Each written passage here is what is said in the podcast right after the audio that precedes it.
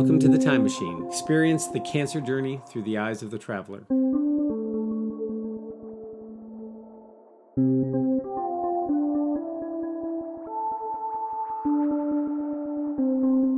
Welcome to The Time Machine. On today's episode, we welcome Pastor Ron Palmer. I met Pastor Ron just a few months ago and was really struck by his story as a minister for nearly fifty years, um, as a pastor and an author, and also as a, a man that has faced cancer between him and his wife now three times and have won. This is his story. Welcome, Pastor Ron Palmer, to the Time Machine Podcast. I'm excited to have you today, and um, it's been good getting to know you. It's been um, just a few months now, but it, it seems like much longer because of yes. the conversations we've had. And so, uh, would would love for you to to share, you know, your your cancer journey, starting with with diagnosis and and uh, how things got started for you. Um, if if it's permissible, I would like to kind of start with the history of it. Sure. Um, I first came in contact with the idea of cancer when I was ten years old, and I remember vividly in my mind, uh, we were living in southern South Dakota, and my mother came home from getting the mail, and she walked up the steps and opened the letter and started crying, and I asked her what the problem was, and she said that her mother had been diagnosed with cancer. I had heard about cancer, but had no abs- no personal interaction with it. And so uh, I guess it's probably about two or three years later that Grandma passed away. And that was the last that I know of uh, cancer in any historical setting in our family until um, June of nineteen eighty-eight. And my oldest sister, who was fifty-two years old at the time, called me and told me that um, she was diagnosed with cancer of the liver. And they did an operation on her and removed a tumor about the size of a walnut, and um, told her that she should be better than she's been in ten or fifteen years. Well, a couple months later, she said that she was having a lot of pain. She lived in Lincoln, Nebraska, and, and we've been down visiting him for a while. She says that she was having a lot of pain, and when she told me the area, I said, that's not from your surgery. And uh, so I advised her to go into the doctor and, and have... Um, do an exam. She said that she had done that for th- three different times, and the doctor finally came to the conclusion that it must be all in her head because of some kind of um, emotional trauma left over from the surgery a couple months before. But I told her, I says, no, you go in and you insist and you ask him if he could do an M R I. So she went in and insisted, and they did an M R I, and she called me back and she said, well, she used to call me little brother. She said, well, little brother, she said, I got some bad news for you. And uh, I said, what's that? She says, well, she said, I've been diagnosed with small cell cancer, uh, seeded throughout my intest- the entire intestinal tract and my lungs. I said, how long did the doctors give you? She says, six months to two years. And I said, no. I said, you need to get your house in order. She is a born-again Christian. I had the, the privilege of leading her to Christ in um, on the last Sunday of July of nineteen seventy-three, and this was in eighty-eight. Um, she said, well, how long do you think we uh, I have? Because I had a history of working in surgery. I've worked in surgery for about forty-eight years when I retired. But I told her, I, said, I would say you probably have from two weeks to three months. And she said, that soon? I said, yes.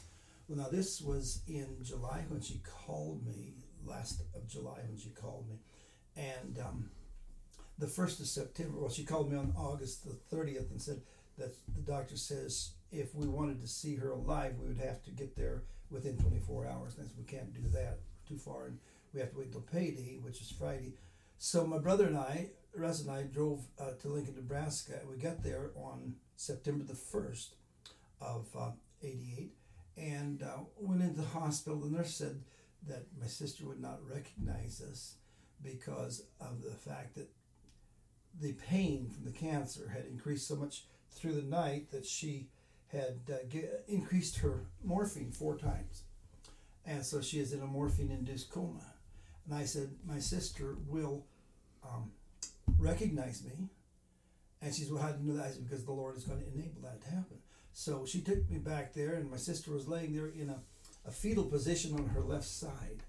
And she was moaning and she was breathing. And I reached down, took her hand, and I said, Ruby, I says, um, do you know who this is? She says, yes, it's Ron. She says, is Russ with you? And I says, yes, he is. He's on the other side of the bed. So we stood there and we prayed for a while. And we talked for a while. And um, then I could see that she was dozing off again. So we went and sat down with some of the other family. About half an hour later, she was moaning and groaning so much. I turned to the family and I said, I'm going to go and pray for her and ask the Lord to take her out of this misery and do it quickly and painlessly. And they agreed, so we went up and gathered around the bed. I took Ruby's hand. I said, sis, I said, I'm going to pray the Lord will take you out of this pain and uh, take you to glory with him. And she said, please do. And I prayed, and she says, thank you. And we went back and sat down, and about thirty-five or forty minutes later, we were t- talking in very hushed tones, and she says, what? And we weren't talking to her. She was not in the conversation. She said, what? And everyone looked around the bed, and I motioned my finger and my lips to, to be quiet, that it wasn't us she was talking to. And she said, what? Yes.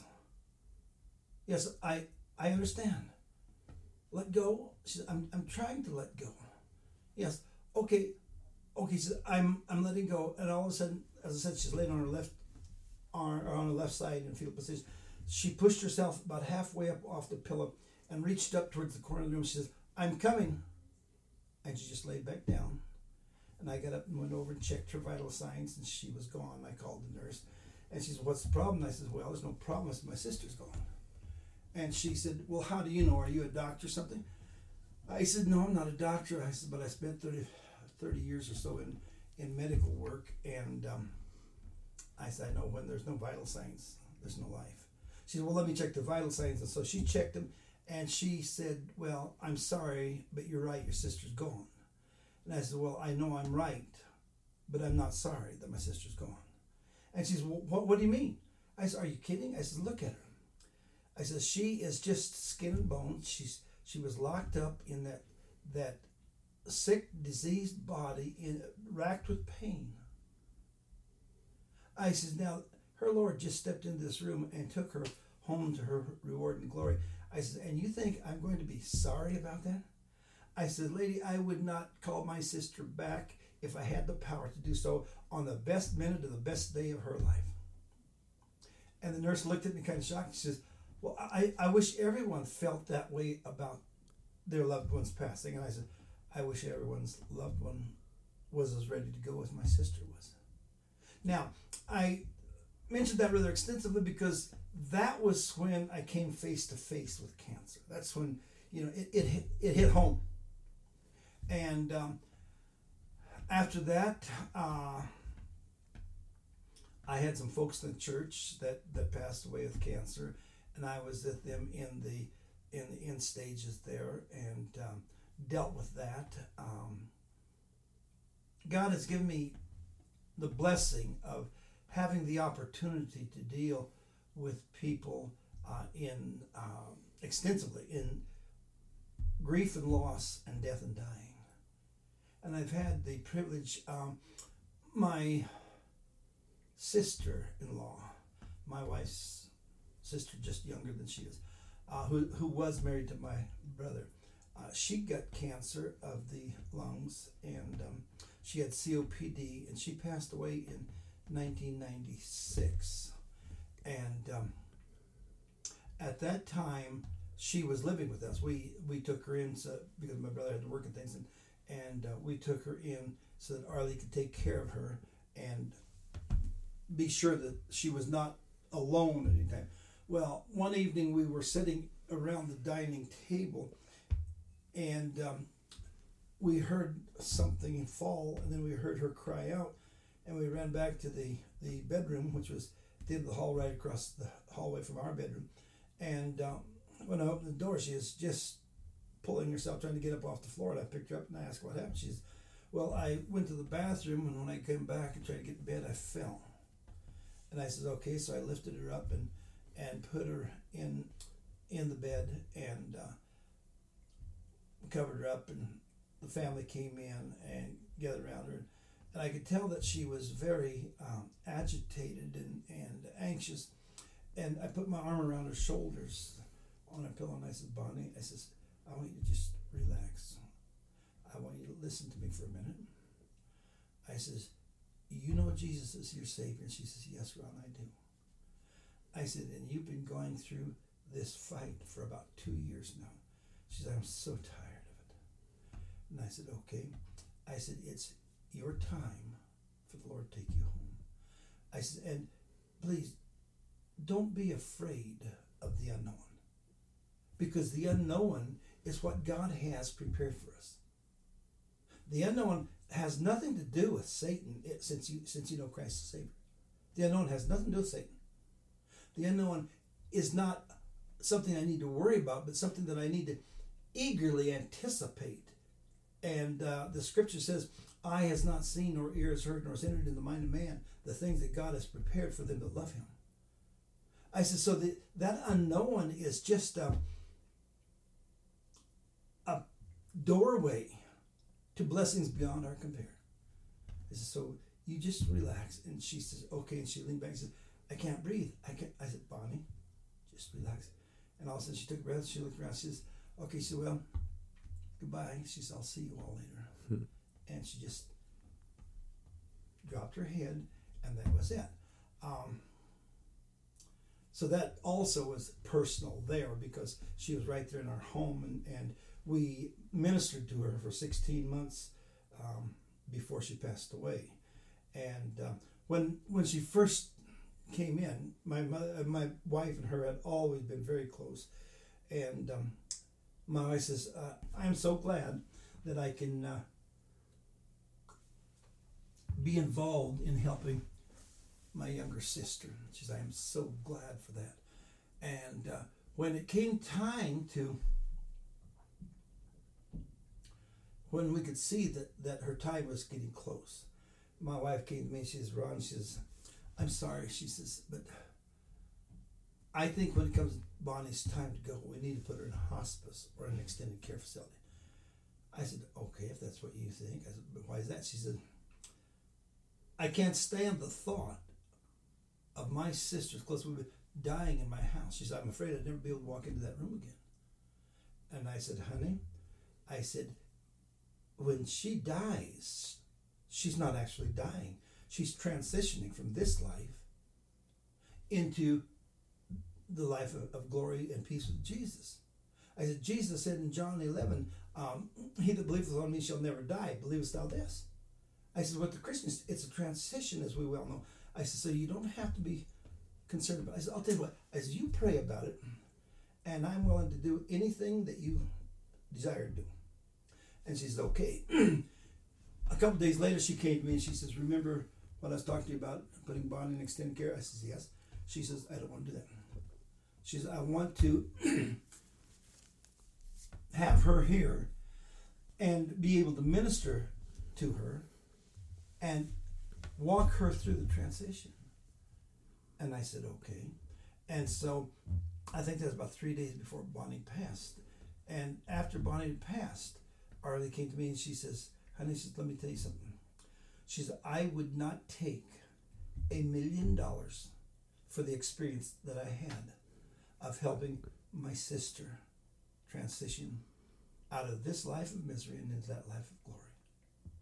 And you know, Don, that's one thing that I really thank God for, is for um, giving us not, not only the ability to minister to people, because as I said, we've had the opportunity to do a lot of that, but to really comprehend what death is. We had a um, a lady in our church, oh it's been probably ten years ago since they came, and they were in our church for about four years, and then her husband passed away, and then she continued coming for three years, and then she finally passed away. But the thing was, she, she's an elderly. They, they were both elderly. And I was teaching one night, uh, on a, I don't remember, Sunday night or Wednesday night, but I was teaching on the subject of, of death and dying and, and the fear of things. And she raised her hand. I says, yes, Audrey, what is it? She says, Oh, Pastor, she says, I am, I am so afraid of the idea of dying. I said, are you a Christian? She said, oh, yes. She says, I'm a born-again Christian. She said, I accepted Jesus as my Savior. And she says, uh, and I love him, but but I'm I'm afraid of dying, and I don't know why. I said, well, it's the fact of the fear of the unknown. She says, that's it. I don't I don't know what's going to happen, and that's what scares me so much. And I pointed at the door of the room, which was closed, and I said, Audrey, I said, do you see that door? And she says, yes, Pastor, I see it. I said, now I want you to use your imagination for just a moment, and I want you to imagine Jesus himself in the flesh, standing on the other side of that closed door, with his arms outstretched to welcome you. What would you do? And she looked at me and she took a deep breath. She says, well, Pastor, she says, I would get to that door just as fast as I could. She says, I would try to run, and in my shape it'd be hard, but she says, I, I would get to that door just as fast as I could. And I said, Audrey, that door is death. And she said, what, what do you mean? I says, all death is, is the doorway between here and the eternity future. And when we are Christians, when we've accepted Christ, love the Lord, he's waiting right on the other side of the door. And he is going to receive us into what he has prepared for us. And she looked at me kind of funny, and all of a sudden there was a change in her features. Her her entire personality, her her Her looks changed, and she started to smile. And she says, Pastor, and I says, yes, Audrey. She says, I'm not afraid anymore. About three years, three and a half years later, when she finally passed away, I went to see her two days before she passed. And uh, she was in that state where she was trying to transition, and half the time she is in a coma, out of touch with reality. And I walked up and I said, Audrey, and she kind of, like that, and I said, Audrey, and she opened her eyes. She says, yes. I says, uh, do you know who I am? She says, yes, Pastor, I know who you are. She says, and guess what? That's what she said. I know it soon, and I'm not afraid at all. She says, in fact, I'm looking forward to it, to being with Jesus and with Mert. That was her husband, with Jesus and with Mert. And she says, I'm looking forward to it. A couple, three days later, she passed away, and um, I held her services. A great service. Now, she did not have cancer, okay? But now, I was saying this from just from the status of, of being afraid of what cancer means. Because most people, most people who are diagnosed with cancer, in the back of their mind, they have taken that cancer and put death sentence in there. It's just inevitable. And that's, people relate to that in one way or another, usually depending on whether they're a Christian or not. Because God gives the Christian the assurance that death is not the end. It's just the beginning of what he has for us. And so with that as a, a fundamental uh, precept of, of our life and our, our believing, that gives a person the confidence that um, they really need to make that transition. Um, we talked about Wes, you know, uh, my son-in-law, and him and my daughter went back east here a couple, three years ago, something like that, and um, I believe one of his aunts was uh, very sick, and, and uh, she was dying, and, and she was just fussing and, and uh, complaining, and, and she was a Christian. And when Wes got there, he walked in, he said, well, how are you doing? And she started, he said, stop. Of course, Wes is pretty blunt with things, but he says, stop right now, stop. And she says, what, what, what? He says, you're a Christian. She says, yes. He says, then die like one. She says, what, what do you mean? He says, where are you going? And she stops and says, well, I'm, I'm going to heaven. He says, then why not show that in your life to your family and friends that are left here in this little bit of time that you have? She looked at him and she says, oh my goodness. She says, you're right. Wes says, from that time on, there was a change. Now, she passed away, I don't know, a few days, weeks, a couple months, something like that later. But her husband called Wes and said she was a different woman from the time you talked to her. And it wasn't that she was not a Christian, she was, but she was a Christian that was full of doubt and fear and uncertainty. And when Wes just brought the realities of what God offers us to her, she realized them, and it totally changed her whole demeanor as far as life and death is concerned. And so we were living, just doing wonderful, thought everything was fine. On October the fourteenth of nineteen ninety-nine, and my wife and her sister, her oldest sister, came to pick up, pick me up. Uh, we only had one vehicle at the time, and so they came to pick me up after work, and I walked out, and we had uh, a uh, nineteen ninety-eight uh, Buick Skylark. It's one of those little ones, real low-built ones.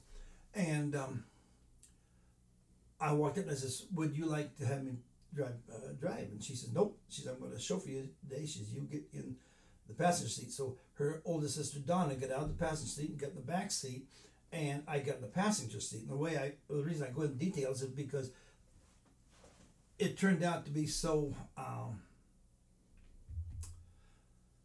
I don't know, so definitive as the outcome of what's going to happen. And we pulled out, and she says, "Well, we're going to go up to Denny Menholt Chevrolet," and that's when Denny Menholt Chevrolet was downtown, rather than out in West End. She said, "We're going to go up to Denny Menholt Chevrolet, get Donna's vehicle, take it out to the house, then she and I are going to take you out for a steak dinner." And I said, "Well, that works for me. Let's go." Well, we drove up to eighteenth and turned left, and um, or I'm sorry, we drove up to second Avenue North and turned left, and we were going to go to, I think Denny Menholt was on sixteenth or something like that. And I said, "Take second Avenue." I said, "I'll bring you right up behind the garage." And she said, "Okay." As we were going up second Street, at the corner of uh, second Avenue North and um, eighteenth Street, there was a full-size Jeep coming down, and he was doing about forty, forty-five mile an hour. And he came through the stop sign and hit us broadside. And uh, it caved, the, he hit us right in the passenger door, and it drove the passenger door all the way in against the steering wheel. And when he hit, I had I had heard my sister-in-law scream, and I turned around to see what it was. And when he hit, I saw my wife. She was thrown over like that, and then, of course, she was secured in the seatbelt, hanging on the steering wheel. And she came back, and there's just a horrible whiplash. And I thought, she is really hurt. And I was just as calm and clear-minded as I am right now. I mean, I knew what had happened, and I, I didn't understand that for quite some time. And uh, I thought, I need to brace myself because we're going to tip over, and I'm going to need to help them. So I put my right arm on the, the door of the window ledge, and I put my left hand up against the roof, and when he hit us, he didn't slide us. He flipped us clear over on our on our top. We slid across the intersection and hit the curb, and then we slid down the curb.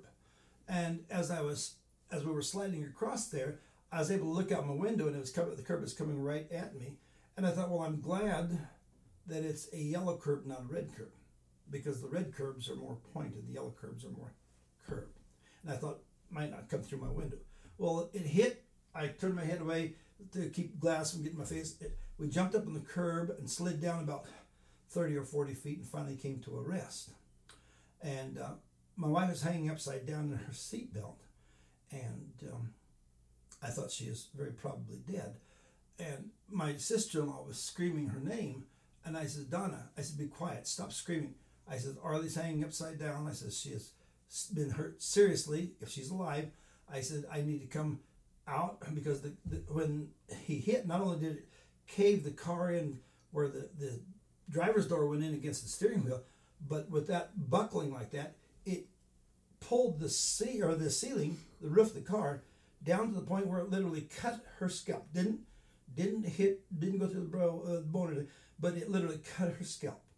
Now that's why I said what what she said about the driving saved my life that day, because I sat a full head taller than she does in the seat. And if I would have been driving, that roof, when it collapsed, or when it caved in, it would have come down and crushed my skull because it wouldn't have stopped short of my chin with the, where that impact was. And I got, I went in the back seat, kicked the back window out, got out, went around to help my wife, and she was hanging upside down, and she had all that I could get get to was her left arm hanging out the window. We had slid away towards the right, and I thank God for that, because if we had slid towards the left, it would have sheared her arm off. But I got down, and I first of all, I took her pulse, because as I said, at that time, I'd been in medical work for thirty-five years, and we'd been married for thirty-five years. Uh, we, I began both when, in nineteen sixty-four. And um, I took her pulse, her brachial pulse in her wrist, and she had no pulse. And I took her pulse in her elbow, um, and I've got a mental block on that, popliteal pulse in her elbow, and she had no pulse there. And I waited, and I took it again in the wrist, and nothing. And I took it again in the elbow, and nothing.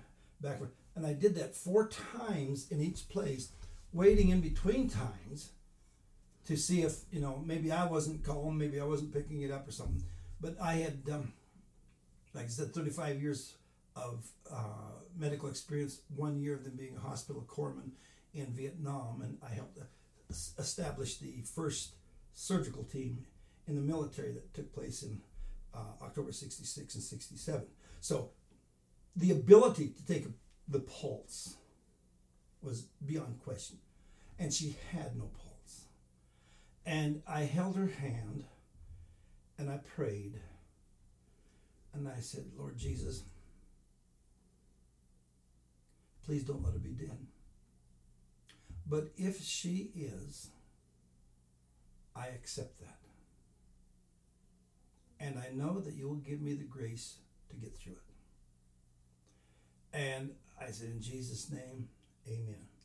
And I had reached under, and when I lay down on my stomach and could reach back, I could just barely touch her chin. And the first thing I thought is, don't, don't move her chin, because if she has a cervical neck fracture, it could sever her spinal cord. So I finished praying, and I got up to walk around. I could hear the sirens, and I asked where the medical was, and they said, come down eighteenth street right now. And I walked back around there, and I knelt down, and I picked up her hand, and I checked her pulse, and it was going boom, boom, boom, boom, boom. I mean, tremendously hard and loud. And I says, thank you, Lord Jesus. And in my mind, Don, I could picture myself pushing her around in a wheelchair for the rest of our lives, because I had seen how hard she'd been hit. And I said, Lord, if if that's your will, I accept it. I'm I'm willing to accept it happily, because I thank you for the extra time you've given to us. And about that time, I felt a tap on my shoulder. uh, paramedic says, we'll take it from here, sir. And I said, all right. And so they got her out, took her to the hospital, and did a full-body CAT scan on her, and found out that she had um, two severe, or she she had a severe brain concussion on both sides of the brain. They were both swelling, and um, they weren't bleeding, fortunately, but they were both swelling. And she had um, three fractured ribs.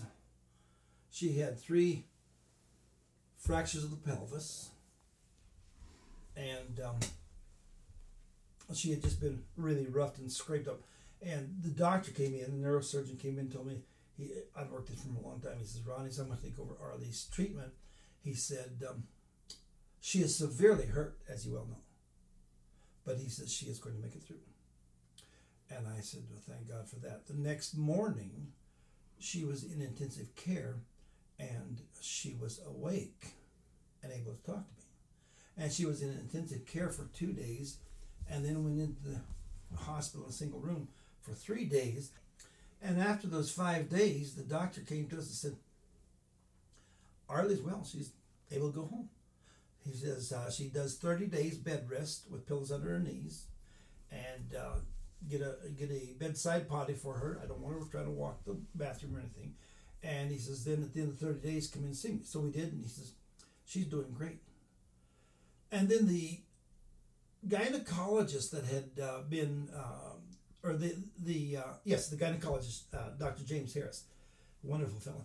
Uh, but he had been in the the uh, room, he he had seen what Arlie's problems were and things, and and so he came to me and he says, Ronnie, has Arlie ever complained of a problem with her ovary? And I said, no.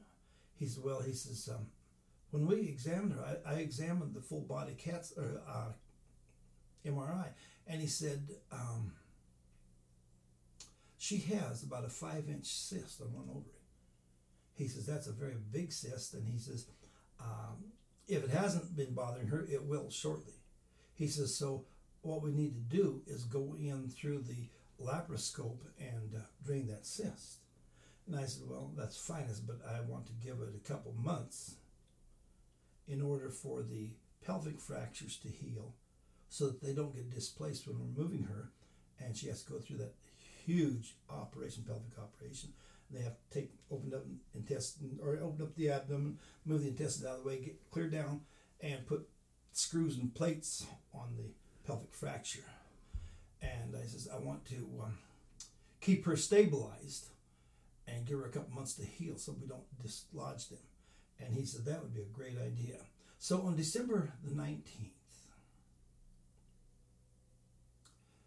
uh, was the date that we had for her to be operated on, and she went in. And they went in to, in with the laparoscope to look at the ovary. And the nurse that was in the room called me and says, Ron, she's Doctor Harris said he didn't like the looks of this ovary and wants to know if it's okay with you that he takes it out and sends it to pathology. And I said, you tell Doctor Harris to do whatever he deems necessary and proper. And um, so I waited, and about an hour and a half later, I said, well, I said, there are some other folks waiting in the in the lounge with me, and I said, I'm going to um, go down and see if the operation is done yet. And as I was walking down the hallway, Doctor Harris and Doctor Hurd, the general surgeon that had been in on the operation, were walking up. And they saw me, and Doctor Harris smiled and says, Ronnie, says, you're not going to believe this, but, and then he stopped. And he looked at me and he smiled and says, yes, he says, let me rephrase that. He said, out of everybody I know, I think you would be the first to believe this.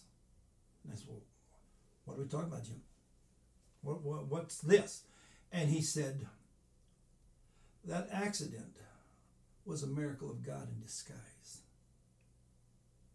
And I said, okay, how do you mean? He says, I took the first ovary out and sent it to the pathologist. And it came back positive ovarian cancer. And I knew what that meant. Ovarian cancer meant, generally speaking, five years maximum life expectancy last year, a difficult one with chemo and things. And I I didn't regret that, Don, uh, and I'm not saying this to pat myself on the back. I'm saying this because it's true. I didn't regret that. I just paused for a moment, and I just had a quiet prayer. I said, thank you, Jesus, for the extra five years, because she could have been killed in an accident. And now I know what the expectation is from ovarian cancer. And he says, and then he says, when I looked at the second one, he says, it looked the same as the first one. So I took it out and sent it to pathology.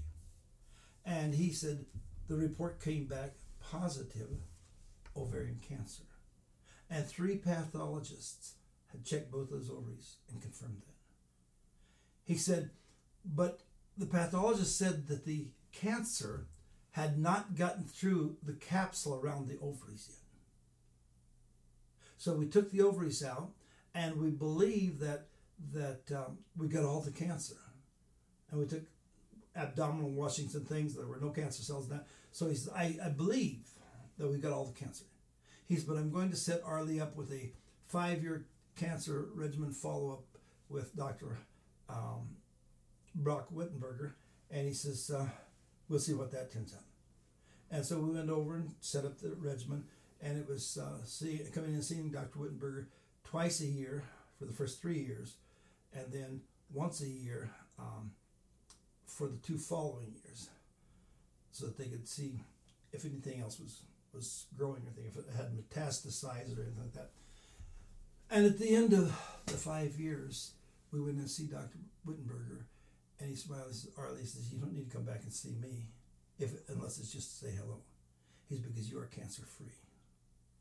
Now, this December the nineteenth, we will be celebrating her twenty-first year of being cancer-free from ovarian cancer in both ovaries. And that is unheard of. Um, in fact, the doctor, some of the doctors from Saint Vincent's, I worked at, at uh, Billings Clinic, and some of the doctors at Saint Vincent's used to come down and do a case there or help one of our surgeons do a case there. And we would get talking, and our surgeon would mention, how's your wife doing? And I'd say, she's doing excellent. And um, a couple of the doctors looked at me, and, and they said, uh, oh, is there a problem with your wife, Ron? And I said, well, there was. I said, she had ovarian cancer on uh, both in both ovaries. And so, uh, I said, but um, I said, she had the ovaries taken out, and um, she is cancer-free now. And they said, what? I said, she's cancer-free and um, doing great. And that was the talk of both hospitals for about four or five months. One doctor came down, and, and um, he came in, and that conversation took like that, and he looked at me and says, you're the one. And I says, uh, I'm the one that what?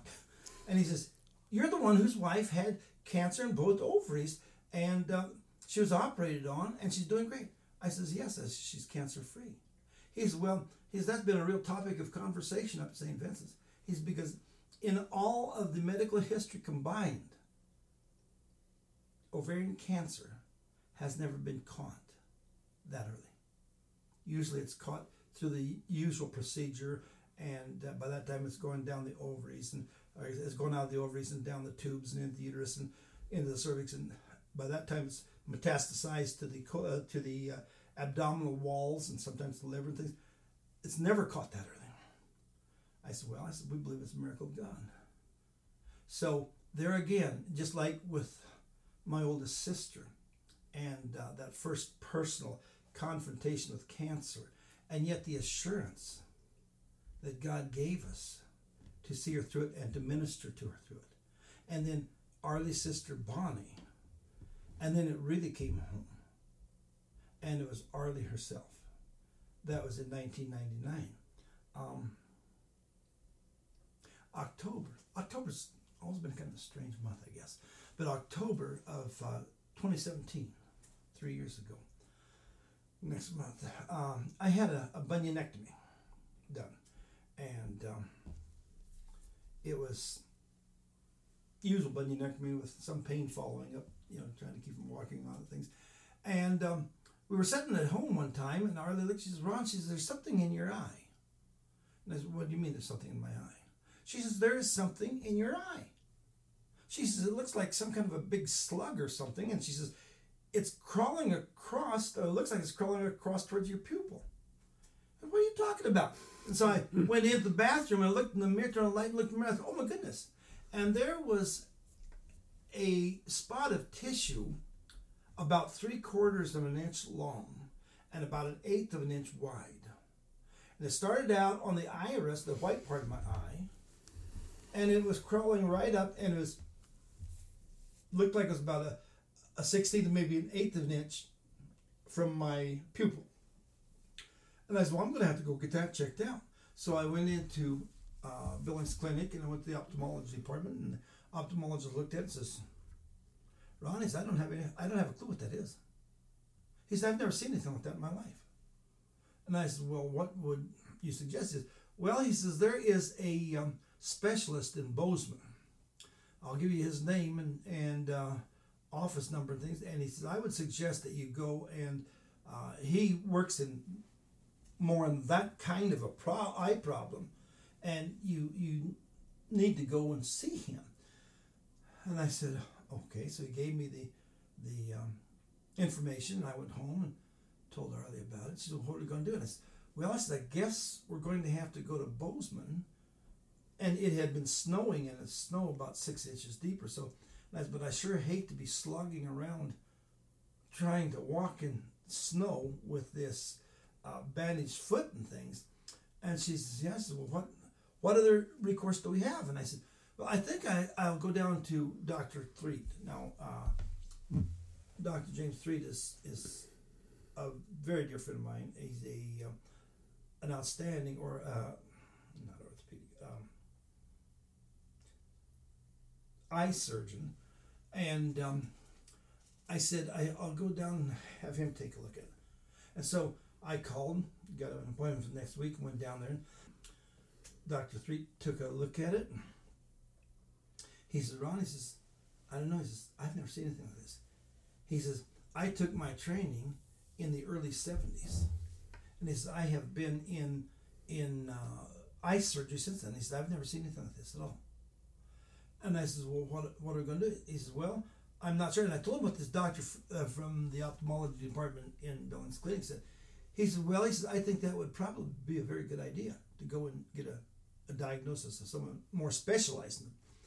And I said, "Well, Doctor Threet, could you excise it and send it in for a biopsy, see what it is, so that we know what we're dealing with?" And he said, "Yes," he says, "I can do that."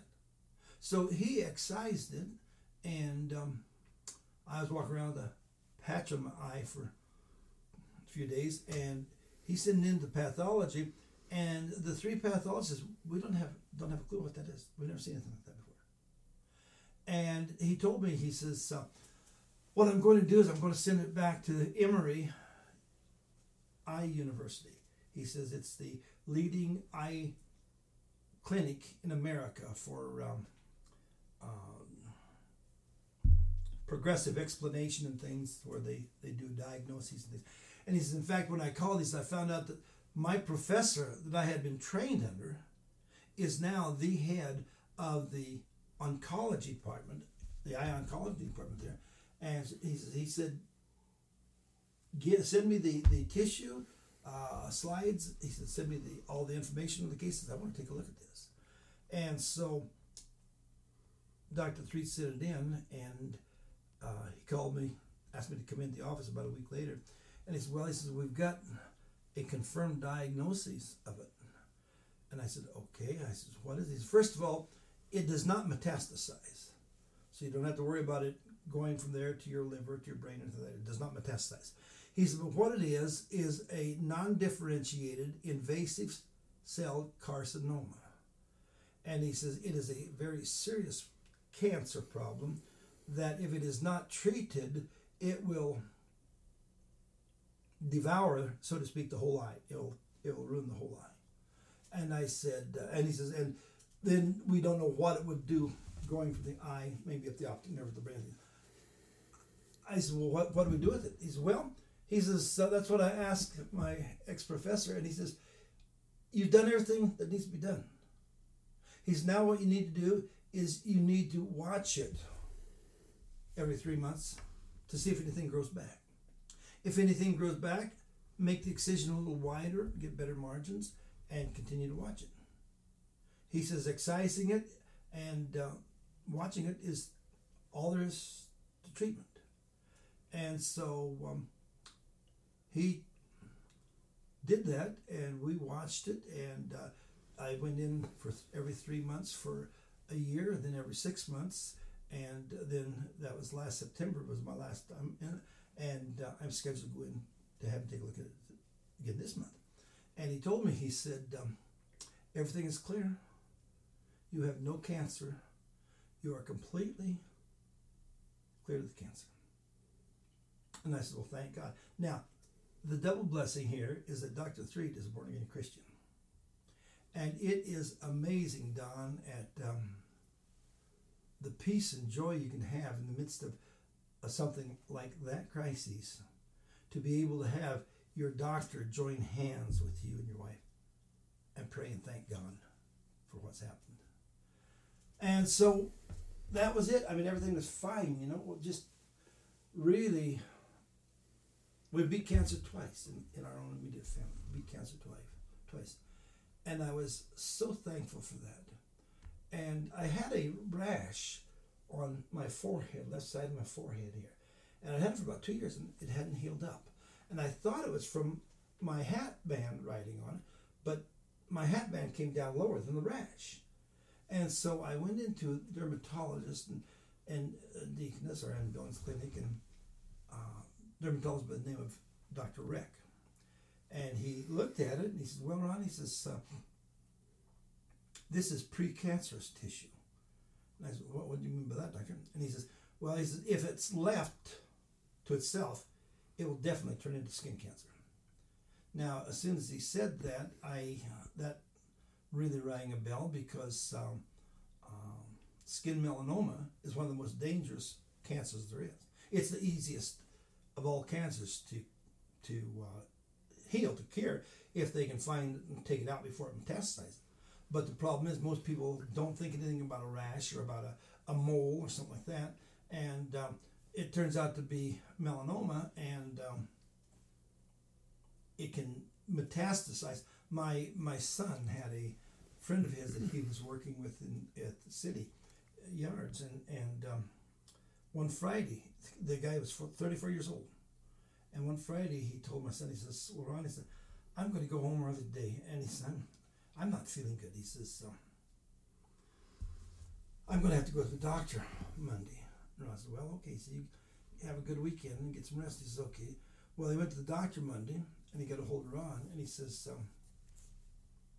hey, buddy, he says, bad news. And my son said, what? What's that? And he says, I went to the doctor, and the doctor said, it's stage four melanoma. I says, what? Well, how long does he have left? He says, doctor says, not over six months. Th- three months, three months, almost to the date of when he went into the doctor. They held his funeral. So that's that's the danger of not going to see about what this thing is, what cancer is, because cancer can be fought, and it can be beaten, and God has shown me that. So I went I went to the, the um, dermatologist, and, and he told me, he said, I'm going to give you some ointment to put on that spot. And I had some on my uh, forehead, some on my nose, and a spot on my hand. You can see a, a scar there from where the, the um, mm-hmm. medicine was. He said, this medicine will only affect the bad tissue, the cancer tissue. He said, it won't harm the, the good tissue at all. He says, don't be concerned about overspreading it. He said, make sure you get a good covering on it. So I said, okay. He said, I want you to do that once a day, every day for three weeks. And then he said, I want you to quit quit applying it for a month. And at the end of that month, come in and see me.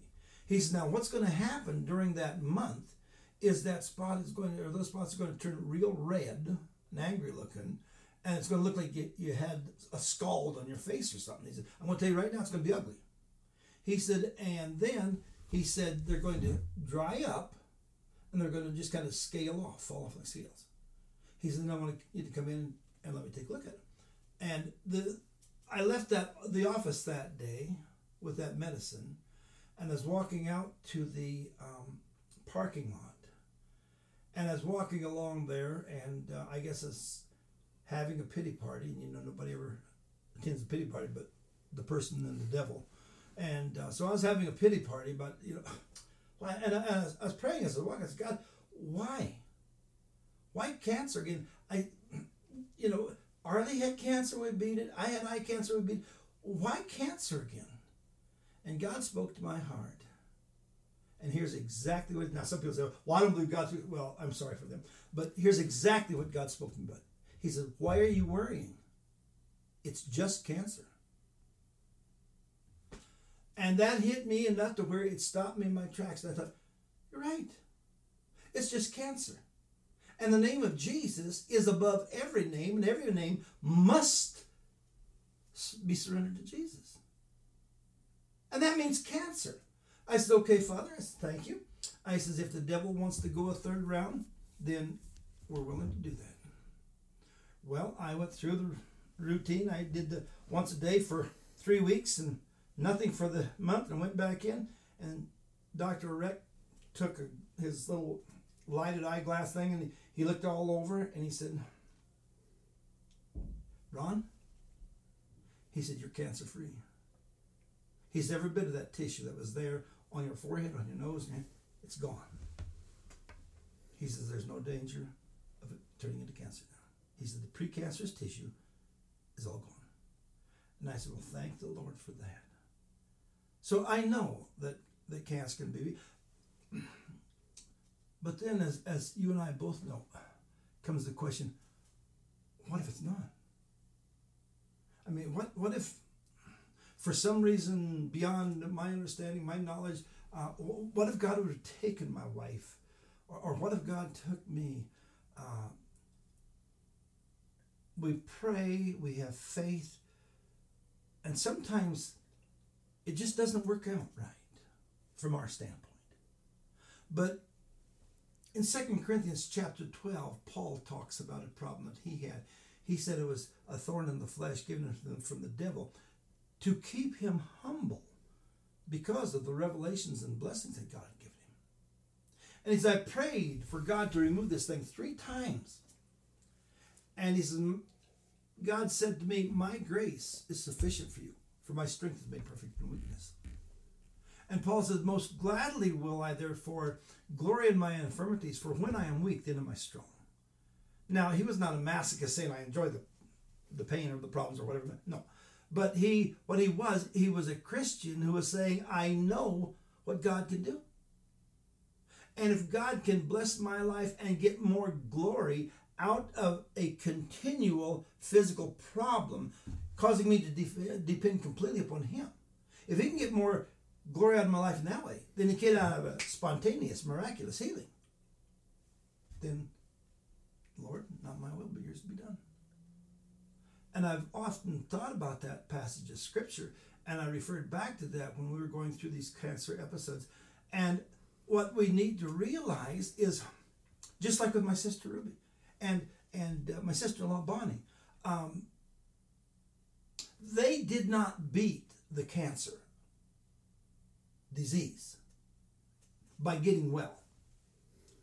They both beat cancer disease by getting delivered out of all sickness and into glory.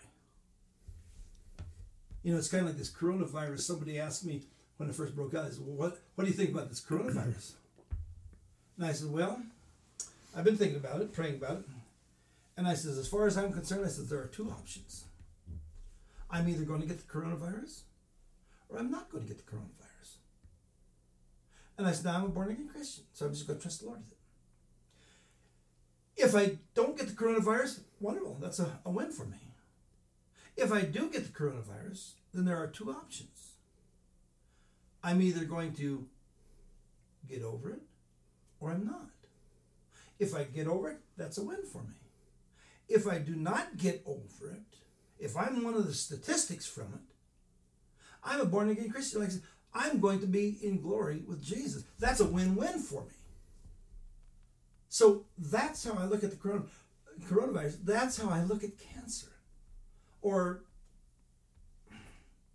I, I had um, diverticulitis, and, and I had to have my entire left colon taken out in two thousand five, I believe it was. And uh, my doctor told me, I'm going to have to take out your entire left colon. And I, I know what, what that meant because I'd worked in dozens of those operations. And I said, okay, let's do it. Why? Because, first of all, I had faith in my doctor. He's an excellent doctor. But that wasn't the reason. I have faith in my Lord. And that faith does not guarantee you a healing.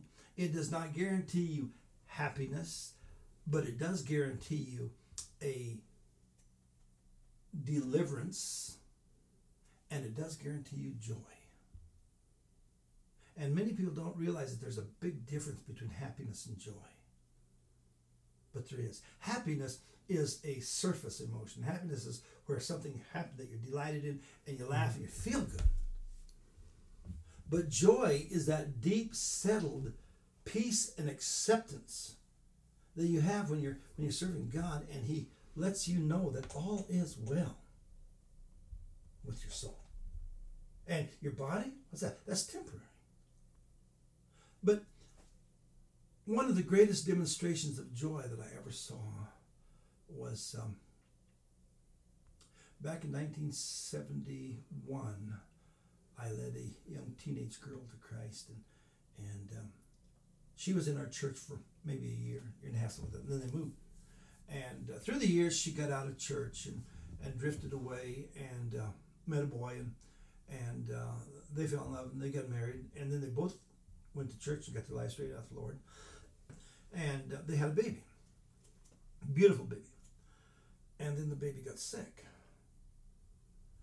and they were praying for this baby, and um, their hearts were just broken, and the doctor called them into his office and said, the baby died. And just almost crushed these young people. Well, I found out later on that her pastor, uh, is a good man, pastor in a good church, her pastor was out of town for some denominational business. And um, so she called me and explained what the situation was and asked me if I would preach the baby service. And I said, yes, I will. And so we had it in a funeral home, and there's probably a couple hundred people there or so. And um, we had the service. It was, a, it was a good service. Then we went out to the graveside to have the graveside service. And here's where the joy came in. There was that little casket, which was about three feet long, maybe. And there were these two young parents standing there holding hands, kind of leaning on the coffin. And they looked at each other, and they looked over towards me, towards the crowd, and I could see the tears just streaming down their face on both sides. I mean, they, Don, they were heartbroken. They were crushed to the very depth of their being. Their baby was gone. And they were weeping just almost convulsively. But they were smiling. Even though they were crying and tears came, they were smiling. And after the service was over, I stayed long enough to talk to him. And I said, um, Karen, I said, I noticed something. She says, what's that, Brother Ron? I said, when you and your husband were standing there at the coffin, and you were holding hands, and you were weeping so brokenly, such sadness. I said, I, my heart went out to you. I said, but then I saw you were smiling. She looked at me and she says, yes, Pastor. She said, because we had the joy of Jesus in our lives. And like God told Jacob, or told uh, David, the child cannot return unto you, but one day you will go and be with him. And she's that knowledge, that assurance, is the joy that enabled us to smile, to smile in the in the midst of the sadness of our brokenness. And I thought, wow. We we need to get over the idea, as individuals, as as uh, people, as as churches, we need to get over the idea that death is the end of something. The only thing death is the end of is this field of battle where there's misery and problems and trouble. That for the Christian. Now for the for the non-Christian, I'm sorry to say this, but it's very true. For the non-Christian, if they go into death not knowing Jesus, everything that they've ever experienced in this life is going to be the closest thing to heaven that they ever get. And hell is so much worse. And that's why God extends his love to everyone. And when we as, as Christians, when we as the church can begin to realize that and begin to understand that, you know, death is not the end of anything except this physical sphere of, of misery and problems. But it's a doorway to God's grace and glory. When, when we will be able to come to that realization, honestly, truthfully, things are going to change. The church is going to start growing. People are going to get interested because they're going to see something in Christianity that's really worth having. But, you know, you, sadly, you see so many people that that are Christians, and I'm not I'm not de-Christianizing them for it. They are Christians. They have committed their lives to Christ. But they've just not gotten in. They've not gotten involved. They've not gotten to the point where they can rejoice in their relationship and energetically enjoy knowing Jesus Christ and the power of faith. And it, it transcends life and death so far. It, it goes all the way through eternity. And um, we sing the song, when we've been there ten thousand years, bright shining as the sun, we've no less days to sing God's praise than when we first begun. Because there's there's no time limits on eternity. I remember when I went into service in nineteen sixty-four, January the fifth, nineteen sixty-four. I was living in Nebraska, and they flew me to San Diego Naval Station. I went to boot camp there. Boy, that was a that was a culture shock. It was. Um, on the plane, sir, is there anything we could get you? Well, sir, you know, and I thought, man, hmm, if I had known this was going to be treated, I would have enlisted about four years ago. Well, we get there, and this way, gentlemen, please. Excuse me, watch your step, sir. You know, wow, you know, and we go and get in the bus, and we get in the bus, and they drive us into San Diego Naval Station compound, and they uh, shut those big gates. They stop the bus, tell us to get off the bus, and line up there. Well, you know, we've got fifty or sixty guys from seventeen to twenty-one and twenty-two, and they're all talking. And this fella asked us if we'd debark from the bus and get over there and stand in the line. And, you know, the line was a crowd is all it was. And all of a sudden, the hammer dropped. And there was this guy that came out, and he started cussing us out. I mean, literally cussing us out. Just really abusive language. And I thought, well, he can't say that to me. I mean, look at the respect those people were giving and coming out here. Yeah, you ever heard of bait? But the guy was, I mean, it, it's a wonder his teeth weren't burned out. I mean, he was using some horrible language. And then I was introduced to the reality of the fact that the, the military life is totally different from the civilian life. And so we went through four months of boot camp with all kinds of petty things. I mean, things that just make you mad enough to smack somebody because they were so petty. Like, we had a locker, and we had, uh, I believe, six pairs of socks. And four of these pairs of socks had to be rolled in such a way that the seam on the toe was perfectly straight and all lined up where you could see the seams. The other two, you had one on, you had one in the wash. Okay, your, your shirts had to be in the locker. Were you at service ever since? Okay, your because I, I didn't want to just rehash something you knew, but your shirts had to be in the in the locker, folded properly, the buttons all in line, in specific. Give me a break. Take the shirts, drop them in there. Take the pants, drop them. Let's go do something important. And man, I, I just stood over that because I was always hard-headed and independent, and and um, talked to my wife, and she'd say obstinate and obnoxious. But uh, you know, I just just I didn't mind somebody telling me to do something if there's a reason for it. But giving a person fifty push-ups or three laps around the parade ground because one of the seams in their socks wasn't aligned? What are you talking about? And then we went into a class, and a fellow explained some things to us.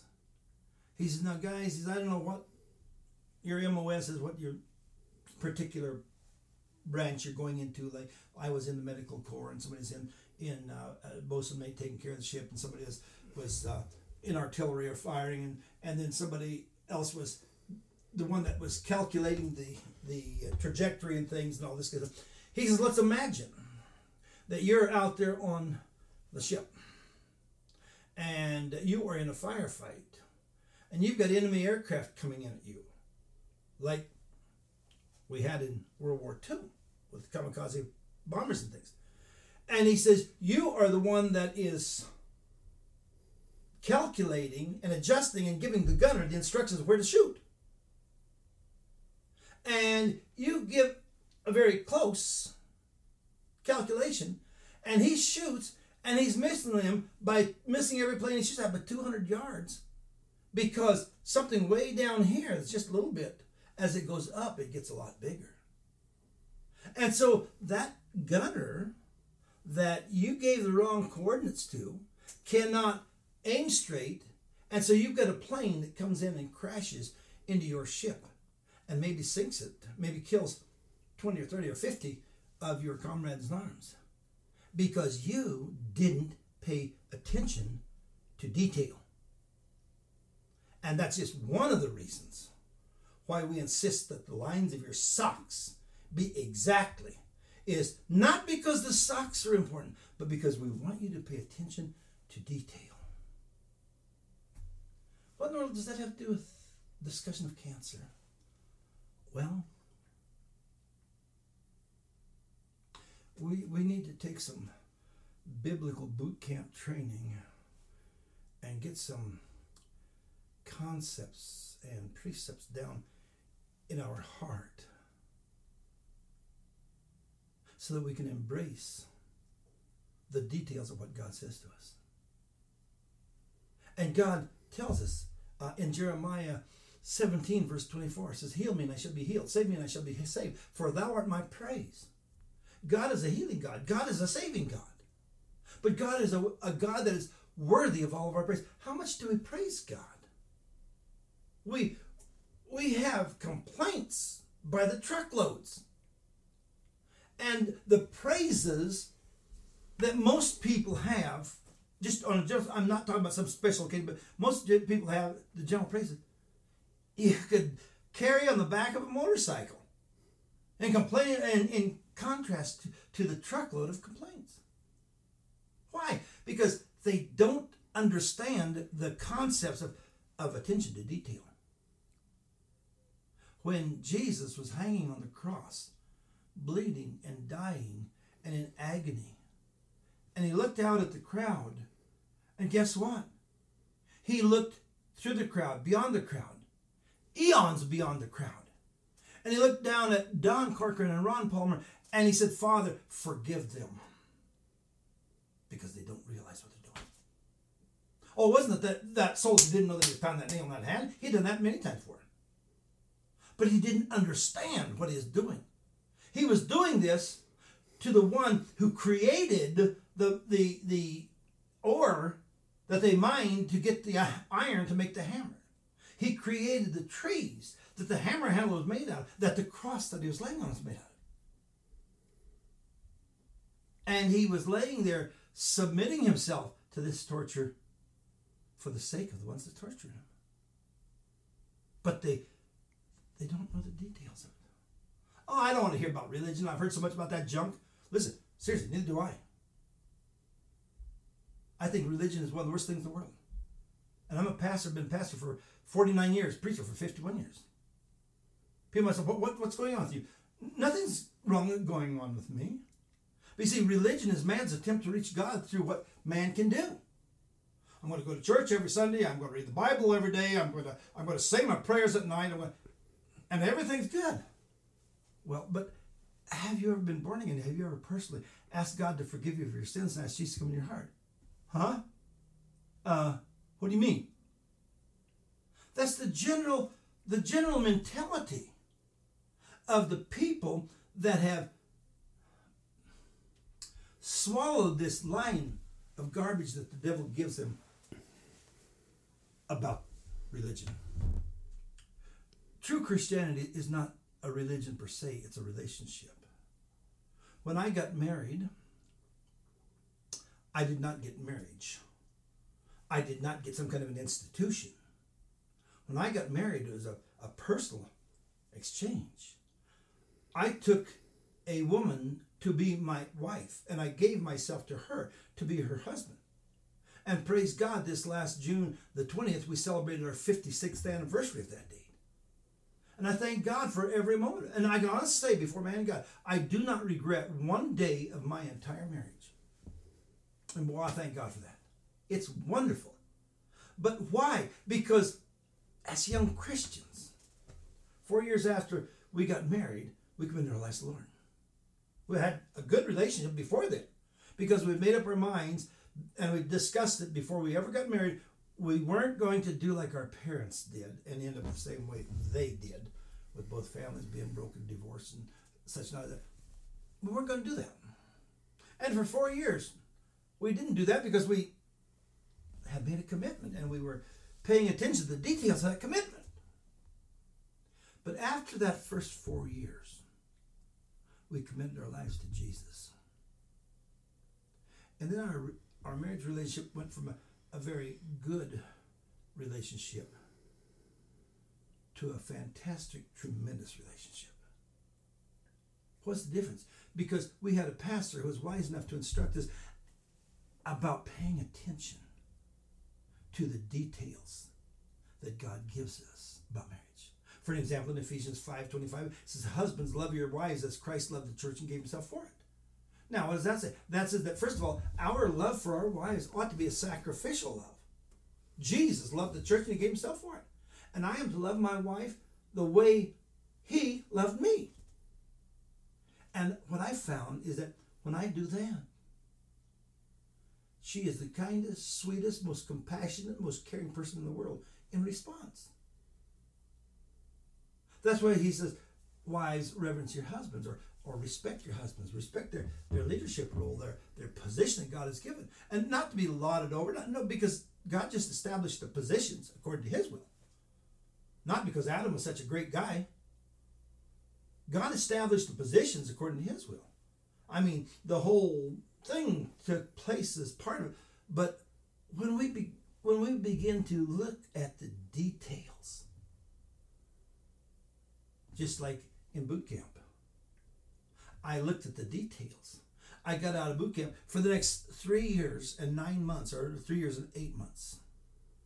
I was able to perform and to function very well, with honor, with commendation. Didn't, didn't get the commendation medals, wasn't interested in that. I just wanted somebody to know that here was one sailor that was doing his job the way it was called to be done.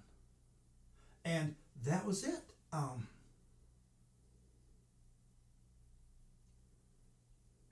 I remember one time we were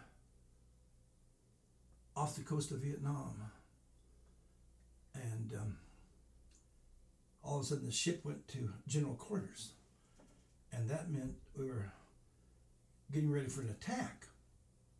But out there, I mean, you know, the, the Vietnamese didn't have battleships, so you know, um, maybe China was getting involved. We didn't know, but anyway, everybody took the stations, and then the word came down that our sister ship, now I was on the Iwo Jima at the time, and our sh- sister ship, the Oriskany, had a fire breakout in the powder hold. And um, I don't know whether you've ever seen the size of those guns on the ship or not. But now a five-eight, a five-inch thirty-eight is about that big around.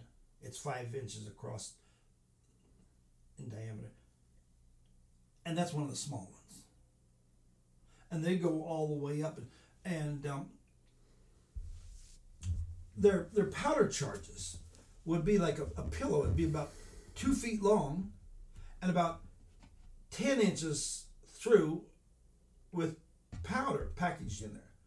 And they'd take one of those powder packages and set in the breech of, of that ship, and then they'd drop a projectile in front of it, and they'd haul off and fire.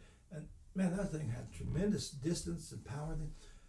And there was a, a fire broke out in the Oriskany's powder hole.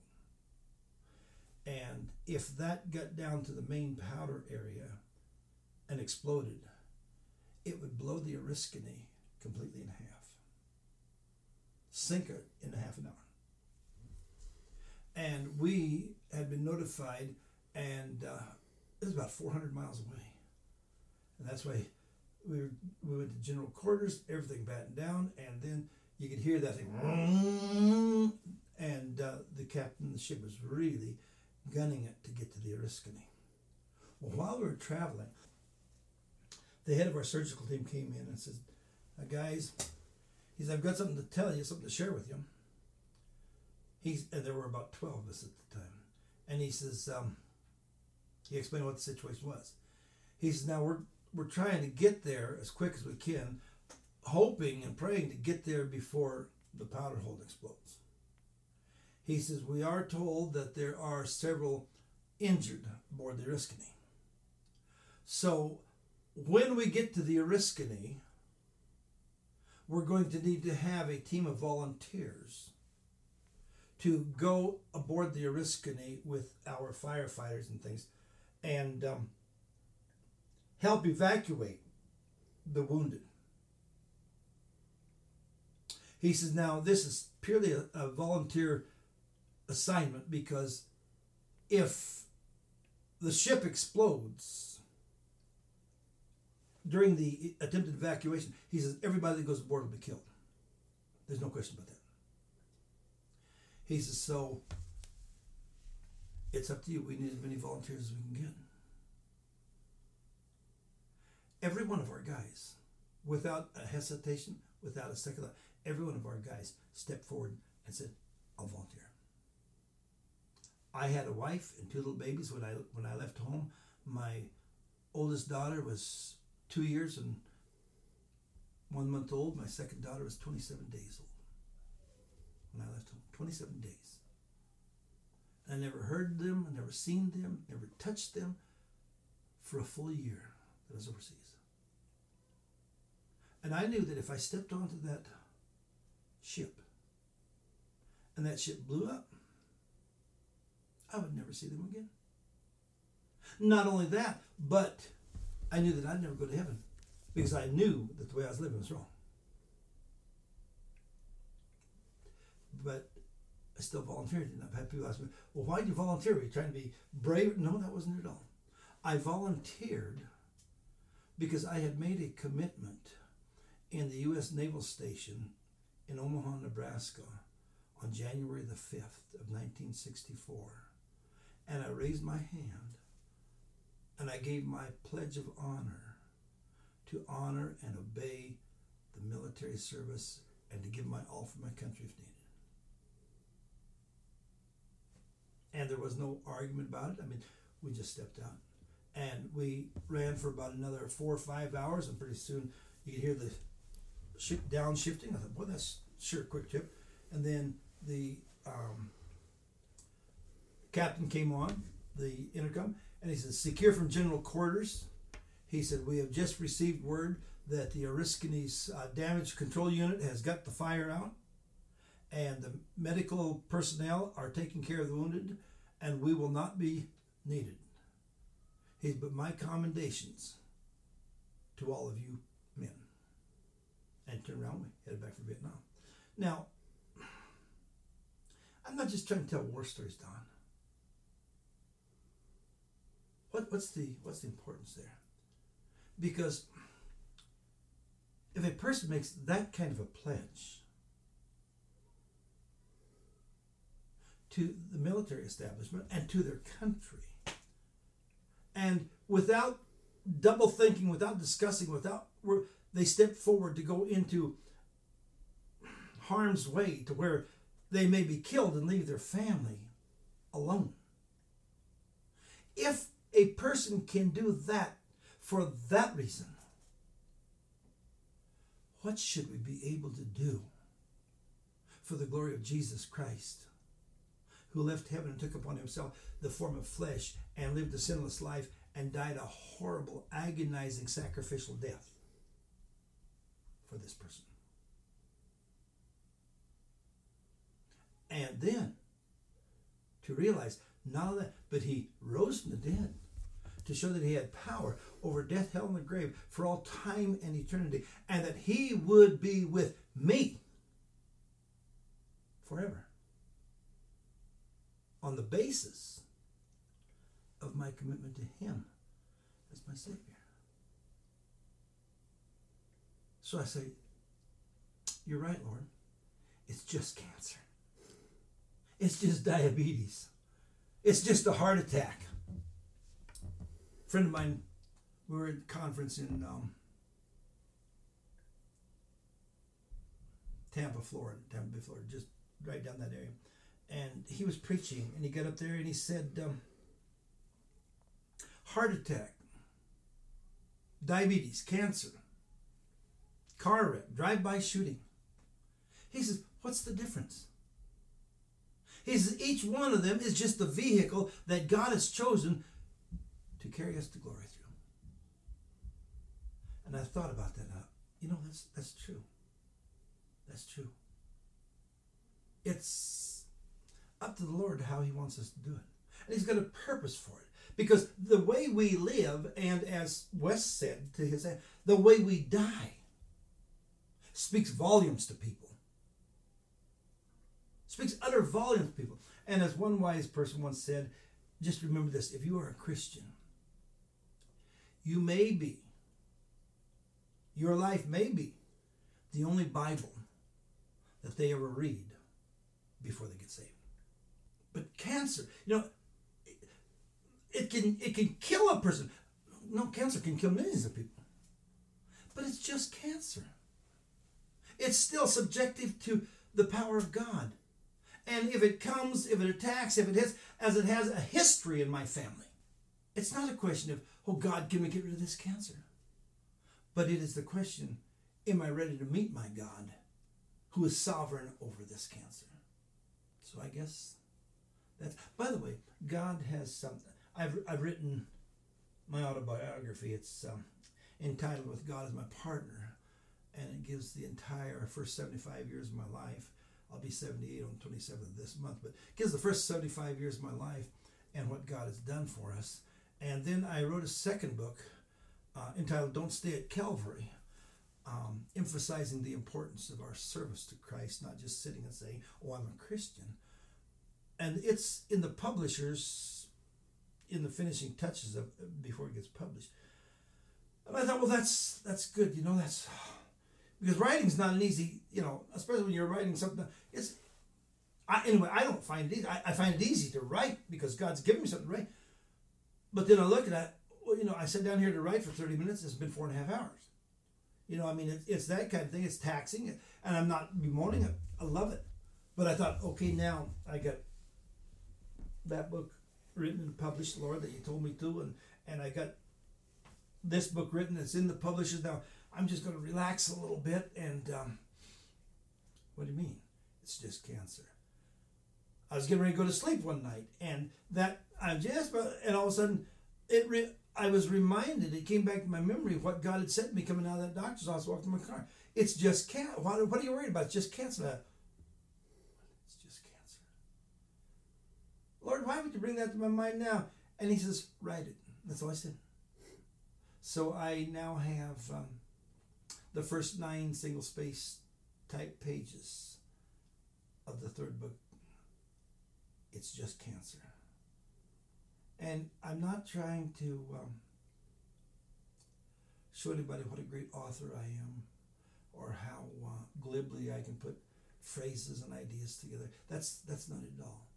But each one that God lays on my heart, I pray that um, they will get into circulation to help somebody, to be a blessing to somebody.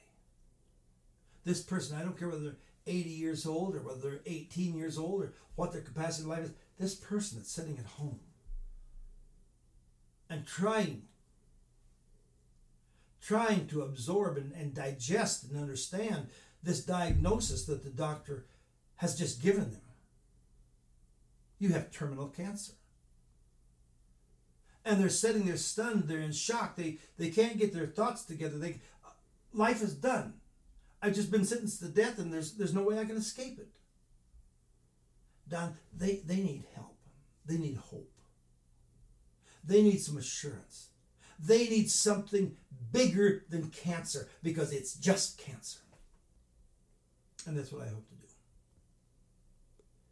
And I guess that's about it. That's a fantastic journey through through cancer and multiple people, multiple family members, through your faith, through your family. It's a it's an amazing story. I look forward to the book, and um, I guess when I sum up all the things you said, that cancer is a battle. Mm-hmm. And yes, it, it may be a death sentence. Yes, it, it might may. be. But when you talked about the joy for those that are in Christ, that the joy is in the Lord. Amen. And that the battle is His. And in that context, just cancer shit is just right. Yeah. It, it's just right. But how shocking that is. When when you get the diagnosis, and if somebody came and said, oh, don't worry about it, it's just cancer, what would be your first response? Try it on for size and see what you think about it. Yep. You know. But um, for the Christian, when you stop and think about it, wow, it's, that's it.